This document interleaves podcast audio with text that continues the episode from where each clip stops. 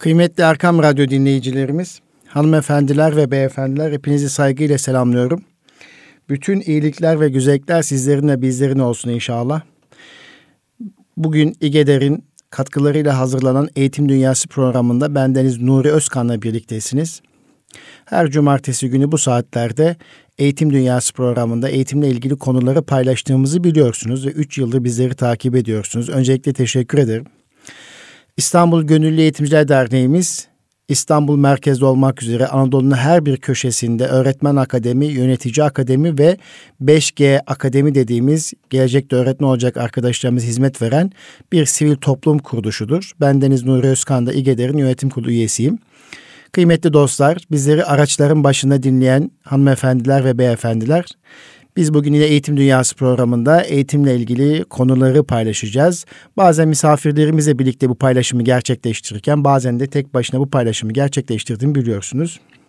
Evet kıymetli dostlar, Mart ayı içerisindeyiz. Mart ve ardından gelecek ilkbahar mevsimiyle birlikte havalar ısınacak, toprak uyanacak, e, ağaçlar çiçek açacak ve eğitimimizin güzelliği de artacak. Biliyorsunuz bakanlığımız eğitimimiz eğlenceli olmalıdır e, eğitim eğlenceli olmalıdır minvalinde artık atölye çalışmalarını önemsiyor ve yurdun bir takım bölgelerinde, illerinde pilot uygulamalara başladığını biliyoruz. Tasarım beceri atölyeleriyle eğitimin daha eğlenceli olmasını hedefliyor bakanlığımız.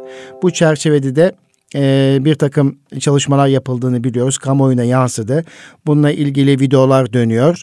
Ve dolayısıyla bizler de İGEDER olarak, İstanbul Gönüllü Eğitimciler Derneği olarak veya bir TÜZDEV, Türkiye Üstün Zekalı ve Daha Çocuklar Vakfı'nın başkan yardımcısı olarak, bir eğitimci olarak eğitim eğlenceli olmalıdır diyoruz. Dolayısıyla çocuklarımız eğitim dört duvar arasında kalmamalı. Okulun bahçesini öğretmen kullanabilmeli, yakındaki parkları kullanabilmeli ve e, çocuklara beceri kazandıracak e, işbirlikler yapılmalı, atölyeler bu hale gelmeli. Yani her bir dersin e, daha eğlenceli olabilmesi için eğitimciler artık kafa yormalı diyoruz biz bu işe. Nitekim bakanlığımızın tasarım beceri atölyeleri içerisinde çocuklarımızın keyif alabileceği Çocuklarımızın keyif alabileceği birçok atölyeler artık var. Bakanlığımız bunun örnek uygulamalarını başlatıyor ve e, geçtiğimiz haftalarda da tasarım beceri atölyelerinin tanıtım programı Cumhurbaşkanımız Recep Tayyip Erdoğan eşi Emine Erdoğan ve Milli Eğitim Bakanımız Ziya Selçuk Bey'in katılımıyla gerçekleştirildiğini sizler biliyorsunuz. Ve bu e, program çerçevesinde çocuklarımızın okul içerisindeki programların zenginleştirilmesi, farklılaştırılması bakımından tasarı beceri atölyelerinin önemli olduğu vurgulandı ve bu çerçevede çocuklarımız bilgiyi bilgeliğe dönüştürecekler diye de ifade edildi. Bu oldukça önemli. Okul öğrenciler nezdinde önemsizleşiyor ve tasarım beceri atölyeleri çocuklarımıza öğrendiklerini aynı anda pratiğe dökebilecekleri bir imkan sağlayacağı ifade edildi. Çocukların mesleki deneyimle erken yaşta tanışması bu tasarı beceri atölyelerle mümkün olacak. Böylelikle öğrendikleri bilginin ete kemiğe büründüğünü göreceklerdir diye e, Sayın Emin Erdoğan da ifade etmişti o e, açılış konuşmasında. E, dolayısıyla bizim çocuklarımız geleceğimiz ve çocuklarımızı geleceğe özgüvenli hazırlayabilmek için de eğitim eğlenceli olmalıdır. Kendini tanıyan, bilen gençler karar mekanizmalarında kendilerini hazırlamış olacaklar. Bizim dinamik, güçlü, cesur ve özgüvenli bir gençliğe ihtiyacımız var. Bu gençliğimiz de okullarda yetişecek ama okullarımız da e, eğitim yöntem ve tekniklerini, metotlarını değiştirmemiz lazım e, diyoruz ve bu işte de yine öğretmenlere iş düşüyor. Nurettin Topçu'nun ifade ettiği gibi ideal öğretmene ihtiyaç var. Öğretmenlik şuuruna ihtiyaç olan öğretmenlik şuuruna sahip olan öğretmenlere ihtiyaç var, eğitimciye ihtiyaç var. Nurettin Topçu demiştik. Hemen hatırlayalım. 40 yıl öğretmenlik yaptım diyor Nurettin Topçu. Mabede nasıl girmişsem sınıfa da öyle girdim. Abdesti sınıfa girmedim diyor. Çünkü muallimlik ruh sanatkarlığıdır diyor e, Nurettin Topçu.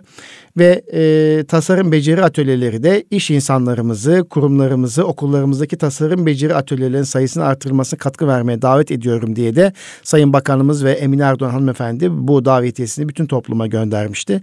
Dolayısıyla şu anda özel okul işletmesi yapan eğit e, kurucular başta olmak üzere ki özel okullar bu noktada tasarı beceri atölyeleri adını yeni versek de atölye çalışmalarını daha etkin yaptıklarını hepimiz biliyoruz. Önde gittiklerini biliyoruz.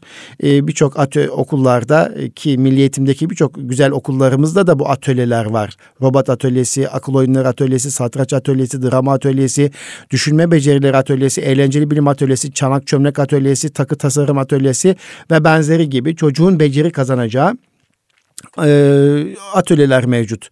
E, iletişimi geliştirebileceği atölyeler mevcut. Dolayısıyla bilişsel, ruhsal ve e, duysal becerilerini geliştirecek atölyeler artık her geçen gün yaygınlaşacak ve e, eğitim sektörünü zenginleştirecektir. Bu çerçevede bakanlığımızın yapmış olduğu bu tasarım beceri atölyelerini destekliyoruz. Nitekim geçtiğimiz aylarda yapmış olduğumuz 2023 eğitim vizyonu çerçevesinde e, e, radyomuzda yapmış olduğumuz konuşmalarda da 2023 23 vizyonu içerisinde pilot uygulaması başlayacak olan tasarı beceri atölyelerini desteklediğimiz ifade etmiştik. Çünkü bizim üretmeye ihtiyacımız var. Üretim temelli bir bakış açısına ihtiyacımız var. Onun için e, bu uygulamaları destekliyoruz İGEDER olarak.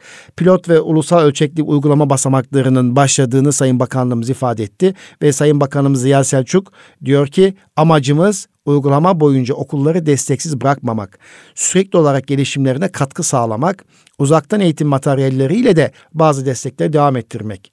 Atölye fikrinin özünde üretim kadar işbirliği, sebat, güçlü iletişim becerileri kazandırmak da var. Çünkü biz çocukların bilgi olarak gelişiminin önemli olduğunu düşünüyoruz. Ama şahsiyet olarak gelişiminin de daha değerli olduğunu düşünüyoruz. Burası önemli. Neden atölye? Derse neden atölye şeklinde olmalı? E, atölye fikrinin özünde üretim kadar işbirliği, sebat, güçlü iletişim becerileri kazandırmak da var. Çünkü biz çocukların bilgi olarak gelişiminin önemli olduğunu düşünüyoruz. Bununla birlikte şahsiyet olarak gelişiminin daha değerli olduğunu düşünüyoruz diyor Sayın Bakanımız. Yine Sayın Bakanımız şöyle devam ediyor e, bu tasarı beceri atölye açılışında. Bu anlamda da inşa faaliyetini yapıyoruz diyebiliriz. Yani şahsiyet duruşunun gelişimi anlamında da atölyelerin bir katkısı olacağını ifade ediyor. Sebat sahibi, dirayetli, dayanıklı, güçlü çocuklar için bu tür faaliyetler hayat becerileri anlamında çok değerli, çok kıymetli. Ee, kıymetli dostlar, İGEDER'de e, eğitim faaliyetlerini atölye şeklinde yürütüyor. Öğretmen Akademi, Yönetici Akademi ve Kredi Yurtlar Kurumu'ndaki kıymetli öğrencilerimizin gelişimi için sunmuş olduğumuz eğitim faaliyetlerinin her biri atölye şeklinde. Yani e, gençlerimizin, öğretmenlerimizin, yöneticilerimizin e, artık sadece kuru bilginin aldığı değil aynı zamanda beceri kazandırdığı, odaklandığı, eğlendiği atölyelerden oluşuyor. Dolayısıyla düşünün ki yetişkinler bu atölyelerde eğleniyor eğlenceli olduğu için keyif alıyor ve devam ediyorlarsa e, bir de çocukları düşünün düşünelim. E, dört duvar arasında e, eğitim gören sürekli sıralarda oturan çocuklar için artık 40 dakika 50 dakika sıkıcı haline geliyor. Ders sıkıcı olmaktansa ders eğlenceli olmalıdır. İşte atölyeler bir noktada derslerin eğlenceli olmasını sağlayacak unsurlardır. Aynı zamanda hayat becerilerinin gelişimine katkı sunacaktır. Yine Sayın Bakanımız devam ediyor konuşmasında. Atölyelere girdiğinizde örneğin ahşap atölyesinde her çocuk için ayrı ayrı bir tornavida, zımpara vesaire koymuyoruz. İşbirliği ve ekip halinde çalışmaları için bunları paylaşmalarını çok önemsiyoruz. Bu anlamda da bir adiyet ortamının gelişmesine doğrudan ve dolaylı olarak katkıda bulunuyoruz. Temelde getirdiğimiz en önemli farklılıklardan birisi de disiplinler üstü bir bakış açısı. E, ve bu şu açıdan önemli disiplinler üstü bakış açısı bütün dersleri çok ayrı ayrı ele almak dan ziyade derslerin bir bütünsel bakış içerisinde ele alınması önemli. Bilimin, sanatın, kültürün hiçbir sınırı yok. Ama biz matematikte sadece sayı ve formül işi olduğunu düşünemeyiz. Dilin matematiği veya matematiğin dili yok mudur diye soruyor Sayın Bakanımız.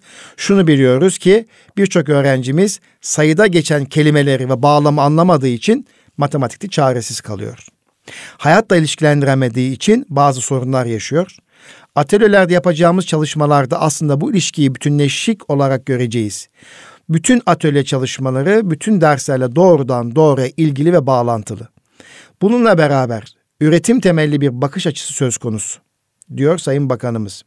Kıymetli dostlar, İşte Mimar Sinan'ın eserlerinin sadece mimari bir eser olarak okunamayacağına, Piri Reis'in sadece bir haritacı değil mühendis olduğuna, Oğuz Atay'ın aslında bir mühendisken mükemmel bir romancı olduğunu Sayın Bakanımız konuşmasında ifade etti.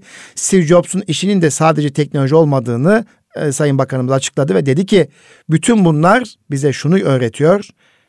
Hayat bir bütündür. Ve biz çocuklarımıza bu fotoğrafı bütün olarak göstermek zorundayız. Öğretmenlerimiz dünyaya çevresine bütüncül baktığında öğrenciler de bu bütünlüğü kavrama imkanına sahip olacaklar dedi Sayın Bakanımız. Kıymetli dostlar, Erkam Radyo dinleyicilerimiz, hanımefendiler ve beyefendiler. İşte beceri atölyeleri, tasarım beceri atölyeleriyle başlayan yeni dönemin ve ortaya konacak uygulamaların ülkemiz için hayırlar getirmesini diliyoruz. Çocuklarımızın okullara eğlenerek gittiği, eğlenerek okul eve döndüğü e, mekanlar haline dönüşmesi için her birimiz çaba göstermek zorundayız. İmkanı fırsatı olan e, iş adamlarımız da okullarına destek vermeli. Mahalledeki okullara ve öğretmenleri destek verirsek bir an önce okullarımızda atölyeler açılır ve eğitim eğlenceli hale gelir. Evet özel okullar bunu daha rahat başarabiliyor ki 8-10 senedir özel okullar e, bu farklı dersleri farklılaştırılmış dersleri programlarına koymuş vaziyetteler ve atölye mantığı içerisinde işlediklerini biliyoruz. İnşallah bu 2023 vizyonu çerçevesinde de resmi okullarda e, kısmi olarak başlamış bu sürecin ülkemizin her bir satına yayılmasını diliyoruz. Gönlümüz ister ki aynen Fatih projesinde olduğu gibi ülkemizin her bir tarafına yayılırken e, nasıl Fatih projesinde verimsizliği yaşıyorsak, e, teknoloji verimsizliği yaşıyorsak, bazı illerimizde, ilçelerimizde o sınıflarımız teknoloji çöplüğüne dönüştürmüş ve bunun üzüntüsünü yaşıyorsak, atölyelerinde beceriye dönüşebilmesi için öğretmen zihniyetinin bakışının değiştirilmesine ihtiyaç var. İşte Kıymetli eğitimci arkadaşlar, kıymetli öğretmen arkadaşlarım, sevgili yöneticiler, anneler, babalar, okullarımızdaki atölyelerin de beceriye dönüşmesi için çaba sarf ederken bu atölyelerin verimli bir şekilde kullanımı noktasında üst düzeyde çaba sarf etmemiz gerekiyor. Bu kullanımı noktasında da en iyi öğretmenler veya mevcut öğretmenlerimizin yetiştirilmesine ihtiyaç var. Elbette kolay değildir atölye sürecini yönetmek. Atölyede e, üretim sağlamak, üretim kadar öğrencide işbirliği geliştirmek, ekip halinde çalışma becerisi becerisi geliştirmek ve öğrencinin adiyet duygusunu sağlamak elbette kolay şeyler değil.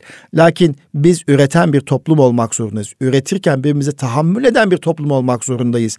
Birbirimize işbirliği yapan toplum olabilmek zorundayız ve e, okullar beceriye dönüşmeli, dönüşmeli ve okullar eğlenceli olmalı, eğitim eğlenceli olmalıdır diyoruz. E, geçtiğimiz haftalarda yine e, farklı eğitim yaklaşım metotları içerisinde okul bahçelerinde, parklarda, ormanda yapılması muhtemel eğitimlerden bahsetmiştik. Orman okulu felsefesinden bahsetmiştik. Kısmen Montessori ve Waldorf felsefesinden bahsetmiştik. E, lakin bununla birlikte bu yaklaşımlarla birlikte kendi milletimize özgün, kültürümüze özgün, özgün değerlerimize özgün birçok yaklaşım ve metodu bulabiliriz. İşte e, ormanda etkinlik, doğada etkinlik, doğada öğreniyorum. E, orman içerisinde matematik, doğada matematik, doğada dil ve ifade gelişimi, doğada drama, işte okulun bahçesinde e, eğitim ve benzeri gibi kavramlara yurt dışında outdoor education, outdoor school gibi kavramlar veriliyor. Yani parklar sadece bir macera park olmaktan öteye bir eğitim alanına dönüşmelidir. İstanbul'da bu noktada birçok e, çocuklarımızın etkinlik yapacağı, eğleneceği, eğlenerek öğreneceği birçok mekanları saymak mümkündür. Ee, Anadolu yakasının 34 Orman Park gibi e, çocuklarımızın hem Survivor etkinliklerine katıldığı hem ahşap atölyesi, çamur atölyesi, çanak çömlek atölyesi, drama atölyesi, pasta atölyesi, doğada mühendislik, orman yürüyüşü, orman etkinlikleri ve doğada öğrenme süreçlerini kapsayan ve bundan daha da ötesi olan birçok bir takım e, atölyelerin olduğunu hepimiz biliyoruz. Dolayısıyla bulunduğumuz il ve ilçelerde bizim çocuklarımızı toprakla buluşturmaya, toprak üzerinde eğitim yapmaya ihtiyaç var. Bu noktada e, yeniden eğitime farklı bakış getirmemiz gerekiyor. Yani dört duvarın arasından çocukları çıkartıp bahçeden atölyelere işte e, değişik e, fırsatlar oluşturmamız gerekiyor.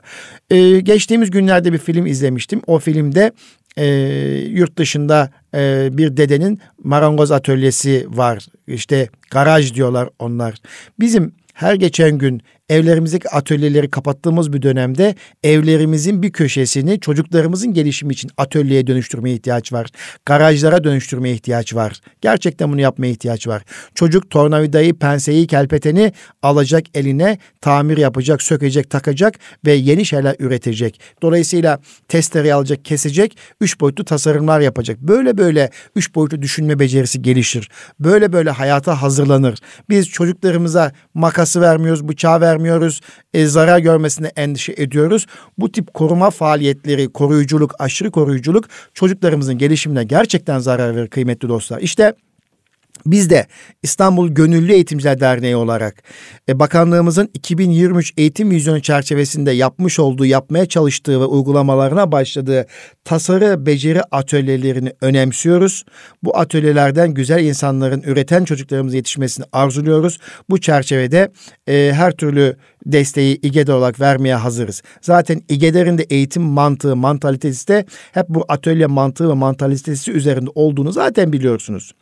E, bakanlığımızın bu e, çalışmalarını değerlendirirken hemen biliyorsunuz bugünlerde bakanlığımız mes- meslek lisesini memleket meselesi olarak görmeye başladığını görüyoruz. Biraz daha mesleki ve teknik eğitime ilişkin toplumsal algıyı yıkma noktasında çaba sarf ettiğini hepimiz biliyoruz. Ve bakanlığımızın sitesinde dün itibariyle faaliyete geçen Mesleğim Hayatım portali meslek lisesi öğrencilerinin sektörle buluşturma çabalarını ve gayretlerini kıymetli dostlar destekliyoruz. Gerçekten meslek liseleri de önemli. Bir şu algıyı kırmalıyız. Her çocuk bir üniversiteyi bitirmeli algısından uzaklaşıp çocuklarımızın bilişsel becerileri başta olmak üzere fiziksel becerilerini, ruhsal becerilerini, sosyal becerilerini dikkate alarak bir mesleki yönlendirme yapabilme çabası ve gayret içerisinde olmamız gerekiyor. Ve iş dünyamızın nitelikli e, iş gücü ihtiyacını meslek liselerinden yetişen çocuklarımızın karşılayacağını bilerek farkında olarak e, biz çocuklarımızı meslek lisesine göndermemiz gerekiyor. Tabii bu anlamda meslek liselerimizin üzerindeki vatandaş algısını, e, basın algısını biraz e, düzelt düzeltmemiz gerekiyor. Lakin meslek lisesine gönderen çocuklarımız, ailelerimiz de bence çok şanslılar. Bizim yapacağımız o çocuklarımızın yapmış olduğu her bir faaliyeti e, fuarlara taşımak, onların ürettikleri üretimlerini e, televizyona taşımak, basına taşıyarak özendirmeyi etkin bir şekilde yapmamız gerekiyor. Belki bakanlığımızın bu anlamda bir kamu spotu yayınlaması gerekiyor. Aksi takdirde mevcut sınav sistemi içerisinde e, meslek sesi her zaman sıkıntı çekmeye doğru gidecektir. Hele hele geçen seneki e, liselere geçiş sınavından meslek liselerine geçişin çok sıkıntılı olduğunu, birçok çocuğun becerisi olmasına rağmen torna becerisi olmasına rağmen, el becerisi olmasına rağmen, bilgisayar ve yazılım becerisi olmasına rağmen bu alanda yatkınlığı olmakla birlikte Anadolu liselerini ve fen liselerini tercih etmek için bakanlığımızı ve ilçe milliyetin müdürlüklerimizi ve il milliyetin müdürlüklerimizi zorladıklarını biliyoruz. Kıymetli dostlar, el becerisi kıymetlidir. Beceri çok kıymetli. O bir altın bilezik derlerdi Anadolu'da. Yani küçük yaştan itibaren çocuklarımızın mesleki e, bir beceriye sahip olmaları, e, kabiliyetleri doğrultusunda doğru yönlendirmeler çerçevesinde e, iyi bir usta olmalarını önemsemek gerekiyor. İyi bir usta, e, iyi bir üretici, iyi bir temizlik görevlisi, iyi bir fayansçı, iyi bir tesisatçı, iyi bir elektrikçi, iyi bir tornacı, iyi bir marangoz ustasının e, günümüzde iyi bir fırıncıya, ekmek yapım ustasına ihtiyacımız yok mu sizce? Ve her geçen gün bu ihtiyaç artıyor. İyi bir camcıya ihtiyacımız yok mu? Her geçen gün bu ihtiyaç artıyor. Arttığı için de yeterli kaliteli nitelikli iş gücü istihdamı da oluşturamadığımız için de belki yakın zamanda şöyle bir durumla karşı karşıya kalacak olursak lütfen şaşırmayalım. Nedir o sıkıntı? yakında ekmeklerimizi üretecek bir ustanın yurt dışından ithal edildiği ettiğimizi görürsek şaşırmayalım. Veya toprağımızı ekip dikecek ve toprağımızı e, daki meyvelerimizi, sebzelerimizi kaldıracak çiftçiyi yurt dışından ithal etmeye başlarsak şaşırmayalım. Ziraat mühendisimizi yurt dışına ithal etmeye başlarsak şaşırmayalım. Kıymetli dostlar, bizim için her bir meslek kıymetlidir ve her birine ihtiyacımız var. Her biri saygındır, değerlidir. Bizim için kirli meslek yoktur. Her bir meslek alın ve akıl teri taşıyor. Dolayısıyla çok kıymetli ve değerlidir. Ne olur? Dolayısıyla bakanlığımızın memleket meselesi olarak gördüğü ve önemsemeye başladığı bu çabayı destekliyoruz İGEDAR olarak. İnşallah Allah nasip ederse de yakınlarda bir çalıştay yapmayı hedefliyoruz. Bu çalıştay çerçevesinde biz de e, bakanlığımızın bu çabalarına destek vermeyi sunuyoruz. Evet kıymetli Erkam Radyo dinleyicilerimiz, hanımefendiler ve beyefendiler yine kaldığımız yerden devam ediyoruz. E, biliyorsunuz bir önceki e, bölümümüzde Bakanlığımızın atölye çalışmalarından bahsetmiştik. Tasarım beceri atölyelerinden. Daha sonra da meslek liseleri için göstermiş olduğu çabayı İGEDAR olarak desteklediğimizi ifade etmiştik. Nitekim dün itibariyle mesleğim hayatın portalinin açıldığını ve çocuklarımıza, gençlerimize katkı sunmaya başladığını buradan duyurmak istiyoruz. Nitekim portalin e, açılış töreninde Sayın Bakanımız Ziya Selçuk Beyefendi diyor ki birçok gencimiz lise sona geldiği halde hangi alanda çalışması ya da okuması, nereye yönelmesi gerektiği konusunda bazı tereddütler yaşayabiliyor. Bu da bizim onlara çok güçlü bir rehberlik hizmeti vermemizin zaruretini ortaya koyuyor. Bu güçlü rehberlik hizmetinin de çok önemli bir boyutu mesleki ve teknik eğitim. Çünkü bu boyut doğrudan doğruya hayat sahnesiyle ilgili bir boyut olduğu için çocuklarımızın meslekler ya da bu mesleklerin icraat alanları gibi konularda uygun mesleği seçebilmek için biraz bilgilendirilmeye ihtiyaçları var. Bunu da oldukça işlevsel şekilde bu portal marifetiyle alabilecekler. Çocuklarımızın sadece Milli Eğitim Bakanlığı bünyesinde değil, bakanlık dışındaki kurumlarla iş kur, Odalar Birliği gibi birçok kuruluşla da irtibatını sağlamak ve bunun aslında bir ekosistem olduğunu, sadece okulun içinden ibaret bir yaklaşımımız olmadığını ortaya koyabilmek içindir.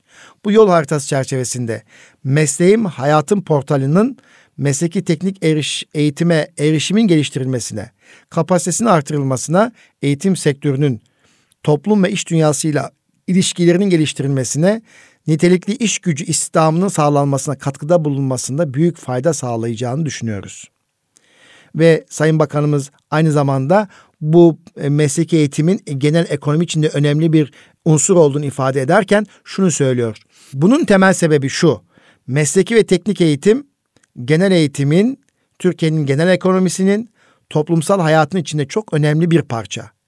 Biz bu parçayı geliştirdiğimizde aslında toplumun bütün olarak dönüşeceğini, gelişeceğini de rahatlıkla varsayabiliyoruz. Ve 52 alana yönelik de tanıtım videolarını yayınladığını ifade ediliyor mesleğim hayatım çerçevesinde. Mesleğim hayatım e, e, öğrencilerin rehberi olacak diye ifade ediliyor. 2023 eğitim vizyonu kapsamında Mesleğim Hayatım portali iş dünyasının ihtiyaç duyduğu alanlarda nitelikli iş gücün yetiştirilmesine katkı vermek, mesleki eğitimin kalitesini artırmak ve eğitim istihdam üretim bağlantısının sağlıklı bir şekilde yürütüme sağlamak amacıyla yapılan çalışmaların önemli bir ayağını oluşturacağı ifade edilmektedir. Biz de İGEDER olarak İstanbul Gönüllü Eğitimler Derneği olarak e, mesleğim hayatım portalinin hayırlar getirmesini diliyoruz. Memleket meselesi olarak gördüğümüz mesleki ve teknik eğitimin de e, üzerinde var olan kara bulutların kalkmasını arzu ediyor ve buradan yetişecek çocuklarımıza ve bugün bu okullarda okumakta olan gençlerimize hayat boyu başarılar diliyoruz. Çünkü sizler bizim için çok kıymetlisiniz. Çok değerlisiniz çocuklar, gençler. Her bir meslek önemlidir e, doktorlukta önemli, öğretmenlikte önemli, sıhhi tesisatçılıkta önemli, fayans döşemesinden tut kuaförlüğüne kadar, tornacıdan motorcusuna kadar, şurada şu anda aklıma gelen e, her bir meslek hayatta var olmalıdır, yaşamalıdır ve değerlidir kıymetli dostlar. Düşünün ki ekmek üretilemeyen bir toplumda aç kalmaz mısınız? Yemeğin yapılamadığı bir toplumda ne hissedersiniz? Sokakların temizlenemediği toplumda yaşanır mı? E, efendim e, ayakkabı üreticisinin ayakkabı üretimin olmadığı bir toplumda neyle yaşamınızı ikame ettirirsiniz? Ve sürekli ihtiyaç malzemelerinizi dışarıdan temin ettiğiniz bir toplum olmak ister misiniz? Dolayısıyla inanın kıymetlisiniz, kıymetli çocuklar, gençler, mesleki ve teknik eğitim okullarında eğitim hayatını sürdüren arkadaşlar. Şimdiden siz bile, bile, bileğinize altın bileziği takmak için çaba sarf ediyorsunuz. Sizin çabanız bizim için kıymetlidir. Kıymetli meslektaşlarım, kıymetli öğretmenlerimiz, sizin o çocuklarımıza göstermiş olduğunuz ilgi bizim için çok değerlidir, kıymetlidir. Şu anlarda bugünlerde zor durumlar yaşadığınızı farkındayız. Ülkemizin e, bu çocuklarla ilgili, bu okullarla ilgili oluşturulan bu negatif algının bir an önce dönüştürülmesi için var olabilecek bütün çabalara biz destek vermeye hazırız. Bu çerçevede biz mesleğim hayatım projesi kapsamında iş istihdamını oluşturacak ve çocuklarımıza, gençlerimize fayda sağlayacak bütün e, çalışmaları İGED olarak destekliyoruz efendim.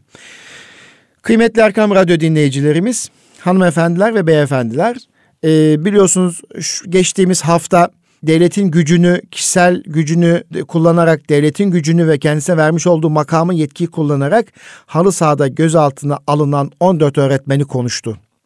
Ve 28 Şubat tarihinde olduğunu hatırladığım e, ve Diyarbakır'ın Çemik ilçesinde gerçekleşen ve halı saha maçına erken gelen savcı tarafından gözaltı kararı alınan 14 öğretmen için geçmiş olsun diyoruz.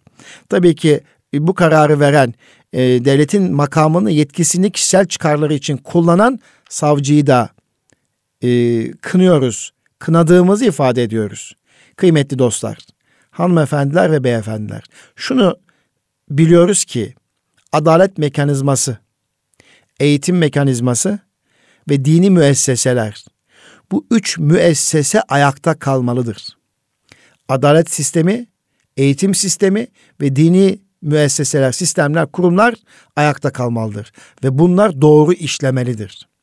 Bir memlekette adalet olmazsa ve adalet mensupları rahat etmezse ve adalet mensupları tehdit ve baskı altında kalırsa o ülke yaşanır mı? Elbette cevabımız hayır. Peki bir ülkede eğitim sistemi çökmüşse, eğitim sisteminin en önemli unsuru olan öğretmenler kendilerini rahat hissetmezlerse, saygınlığı yoksa, toplum tarafından kabul görmüyorsa, geleceğimiz olarak gördüğümüz çocuklarımızı rahat bir şekilde emanet edebilir miyiz? Ve saygınlığı olmayan bir meslek erbabı tarafından yetiştirilen çocuklarımız bizim memleketimize fayda verebilir mi? Elbette hayır.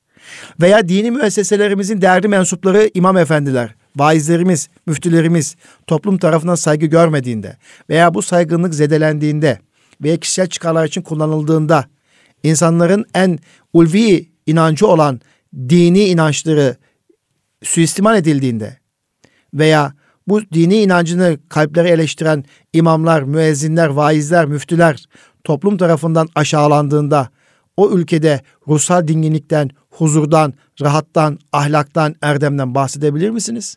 Elbette hayır. Dolayısıyla adalet müessesesi ve adaleti temsil eden şahsiyetler, eğitim müessesesi ve eğitimin temsilci değerli öğretmenler ve yöneticiler ve dini müesseselerin değerli elemanları, din görevlileri, vaizleri, müftüleri. Bu üç müessese birbiriyle çok iyi bir şekilde işbirliği içerisinde çalışmalı. Ve bize düşen, bu müesseselerin dışında olan ve bizlere düşen, kamuoyuna düşen, basına düşen de bu üç müesseseyi dik tutabilmesi için, diri tutabilmesi için iyi bir şekilde çalışmak zorunda. Ve algıyı da bu şekilde yönetmek zorundayız.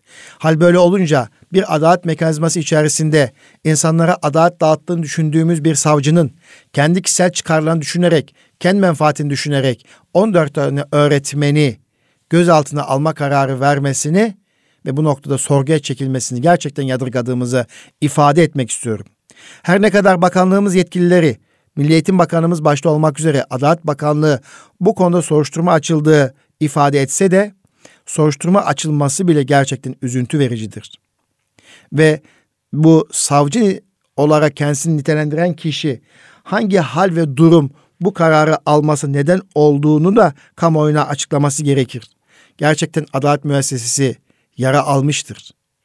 Bununla birlikte öğretmenlik mesleği de yara almıştır. Kıymetli dostlar, adalet, eğitim ve dini müesseseleri yıpratmaya hakkımız yok. Kurumlar arasında da bu müesseseleri çarpıştırmaya hakkımız yok. Hepsinde biz kaybederiz. Toplumumuz kaybeder. Bugün WhatsApp'tan elime bir mesaj geçti. Bir marif müfettişi ki kendisine çok teşekkür ediyoruz. İsmini de tanımıyorum ama ismini de buradan paylaşmaktan mahsur da görmüyorum. Hacı Fidan adında bir marif müfettişi bizim duygularımızı çok güzel bir şekilde kaleme almış ve demiş ki şöyle başlamış. Savcı bey oğlum sana sitemimi haksız görebilirsin belki de. Beni bağışla savcı bey. Belki satırları özensizce seçmiş olabilirim. Kabalığımı hoş gör bu sefer emi. İçimden kopan fırtına dinmek bilmedi bugün. Duygularımı kırk dökük satırlara yazmak istedim. Karşılaştığın öğretmenlerine ilk sahada ders vermeye kalktığını okudum. Her gün 35-40 kişilik sınıflarda eğitim veren, sabırla, azimle yarınların büyüklerini yetiştiren öğretmenlere hayatlarında unutmayacakları bir ders vermişsin anlaşılan. Sahada daha nazik ve zarif davranmalarını beklediğin öğretmenlerin tavırlarından dolayı maçı karakolda bitirmişsin öyle mi savcı bey? Seni ve daha nice savcılar yetiştiren öğretmenleri masum 14 fidanı bir halı sahada tutuklatmak hangi hukuk kuralına karşılık gelir savcı bey oğlum? Halbuki biz öğretmenlerin hukuk fakültesini kazandığın gün sevinç gözyaşları dökmüş, başarınla nasıl gurur duymuştuk oysa biliyor musun? Okulun önüne astığımız rüzgarda dalgalanan büyük bez bir afişe seni ve senin gibi nice başarılı öğrencilerin adını yazdırmıştık. Hatırlıyor musun? Okulun girişinde yer alan camlı şeref köşesinde yani okulumuzun iftar tablosunda savcı cübbesi giydiğin resmini çerçeveletip astırmıştık. Her baktıkça gururlanıyor, içimiz içimize sığmıyordu bizim. Başarın okulumuz için büyük bir servetti be oğlum. En büyük eserimiz yarınları aydınlatacak iyi insan, değer insan yetiştirmek değil miydi? Bugün şeref köşesinin önünden geçerken cübbe giymiş fotoğrafına tekrar tekrar baktım. Bakışların ok olup saplandı yüreğime. Tarifi imkansız acılar yaşattın savcı bey, biliyor musun? Hatırlıyor musun savcı bey oğlum? Bir gün büyük adam olursan, tevazuda toprağı, hataları örtmede geceyi, sevgide çiçekleri, adalette güneşi hatırla demiştik. Okuldan mezun olup ayrılırken okul müdürünün son sözlerini hatırlıyor musun? Arada sırada ziyaretimize gel evlat. Diğer çocuklara örnek göstermek istiyoruz seni diye. Derste muziplik yapan sınıf arkadaşlarının birçoğu esnaf oldu. Hele tornacı Adem'in, berber Hasan'ın saygısı ve hürmeti bilsen nasıl duygulandırıyor bizleri. Ah savcı bey, yavrum ah. Saygı ve hürmet göstermeni, ahde vefa beklemekle omuzlarına çok mu ağır yük yüklemişiz? Affet bizi savcı bey oğlum, affet. Sahi öğretmenlerin sorguya gönderirken onların kıyıya vuran dalgalar misali öğütleri hiç mi gelmedi aklına?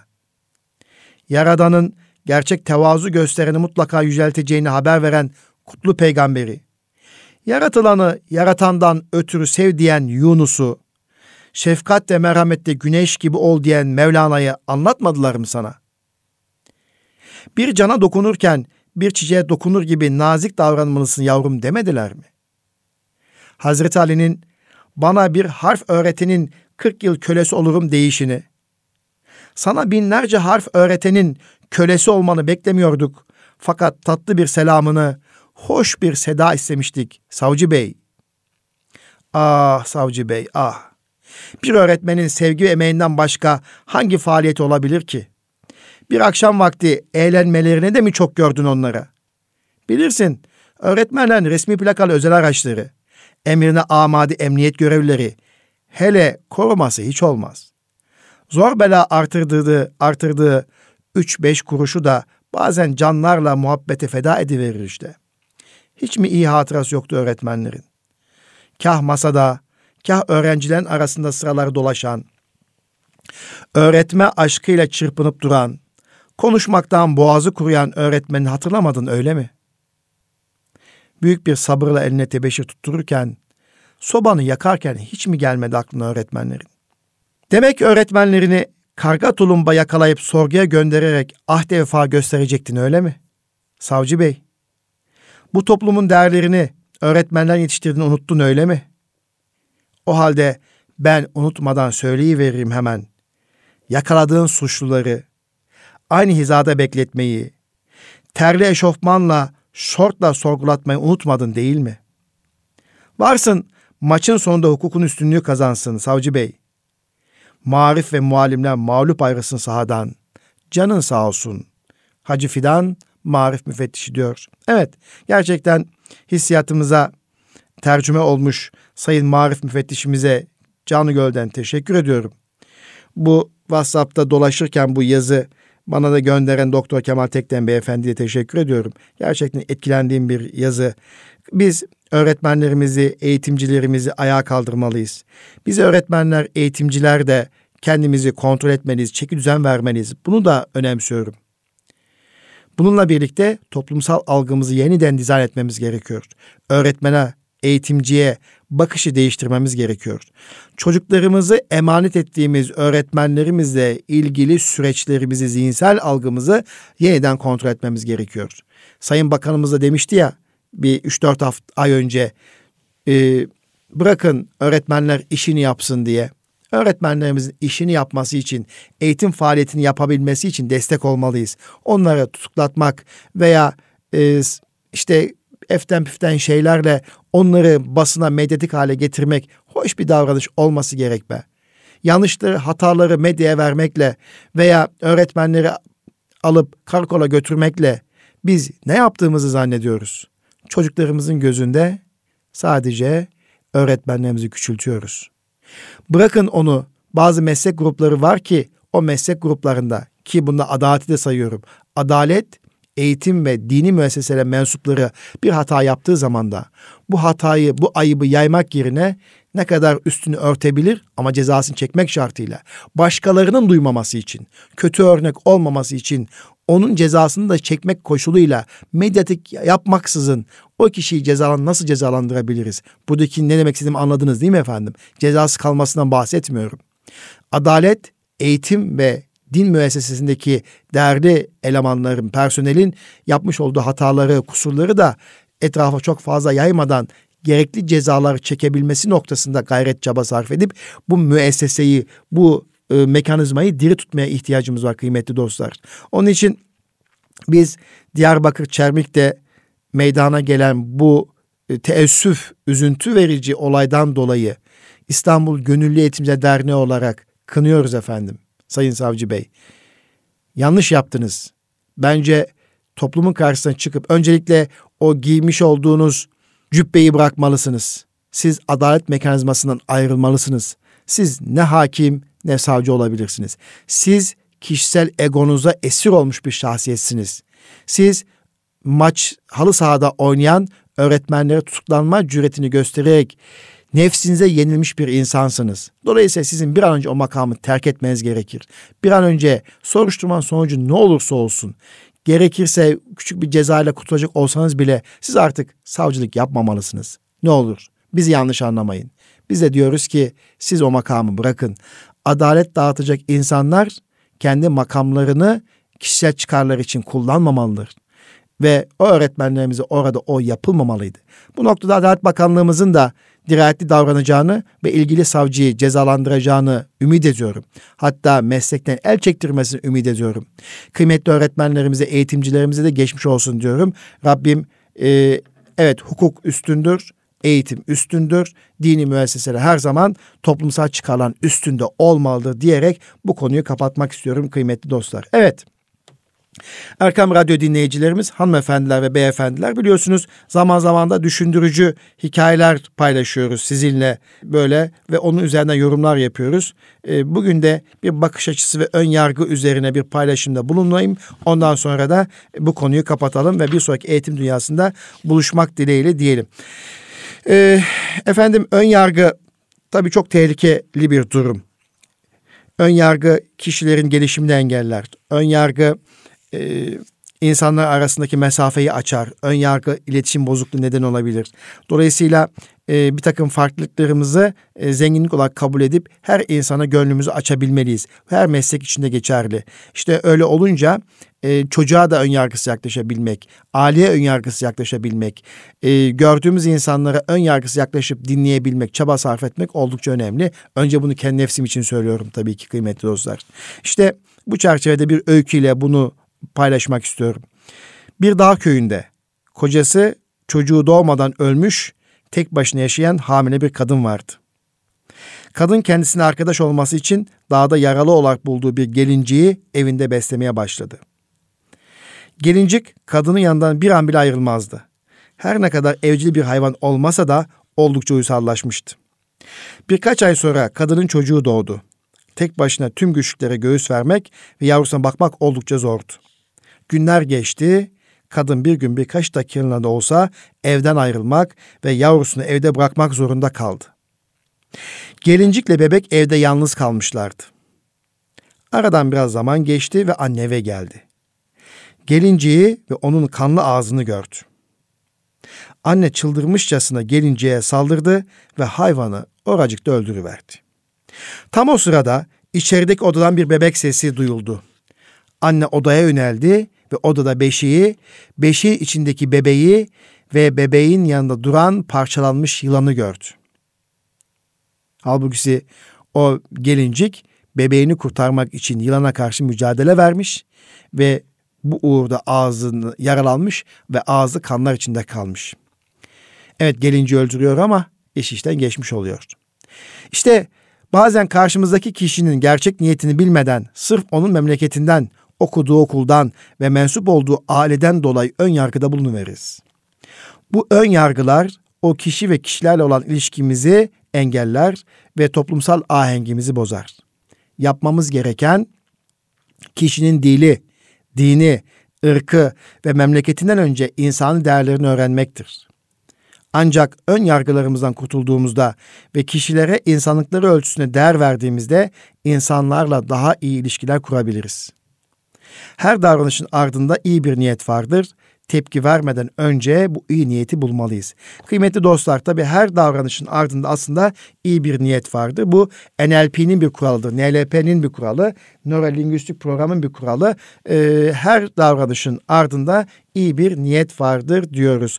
Dolayısıyla iyi bir niyet her zaman görebilmek için ön yargılarımıza uzaklaşmamız gerekir kıymetli dostlar. Evet efendim özetleyecek olursak bugün Eğitim Dünyası programında bir bakanlığımızın ilan ettiği 2023 eğitim vizyon çerçevesinde pilot uygulamalarının başlattığı tasarım beceri atölyeleriyle ilgili paylaşımda bulunduk ve bu tasarım beceri atölyelerinin ne sağlayacağıyla ilgili dilimiz döndüğünce bir şeyler paylaştık. Ne dedik? Eğitim eğlenceli olmalıdır. İki, Diyarbakır Çermik'te meydana gelen ve 14 öğretmenimizin gözaltına alınması neden olan olayla ilgili değerlendirmemizi yaptık. İGED olarak kınamamızı paylaştık ve bir marif müfettişimizin duygularını sizinle paylaştık. Üç, olaylara ön yargısı yaklaşalım dedik. Kişilere ön yargısı yaklaşalım. Onlardan müstefit olmanın faydalanma yollarına bakalım. O niyetle karşılaşalım. O niyetle bir mekanda bulunalım. Kitabı, defteri, kalemi e, ve e, ne inceliyorsak ön yargısız inceleyelim bakalım. E, kiminle tanışıyorsak, konuşuyorsak ön yargısız onu dinlemeye ve anlamaya çalışalım. Bu işimizi biraz daha keyifli kılar ve iletişimimizde rahatlık sağlar, iletişimimize kolaylık sağlar dedik. Ve bu duygu ve düşünceyle bir sonraki eğitim dünyasında buluşmak dileğiyle efendim. Kalın sağlıcakla Rabbime emanet olunuz.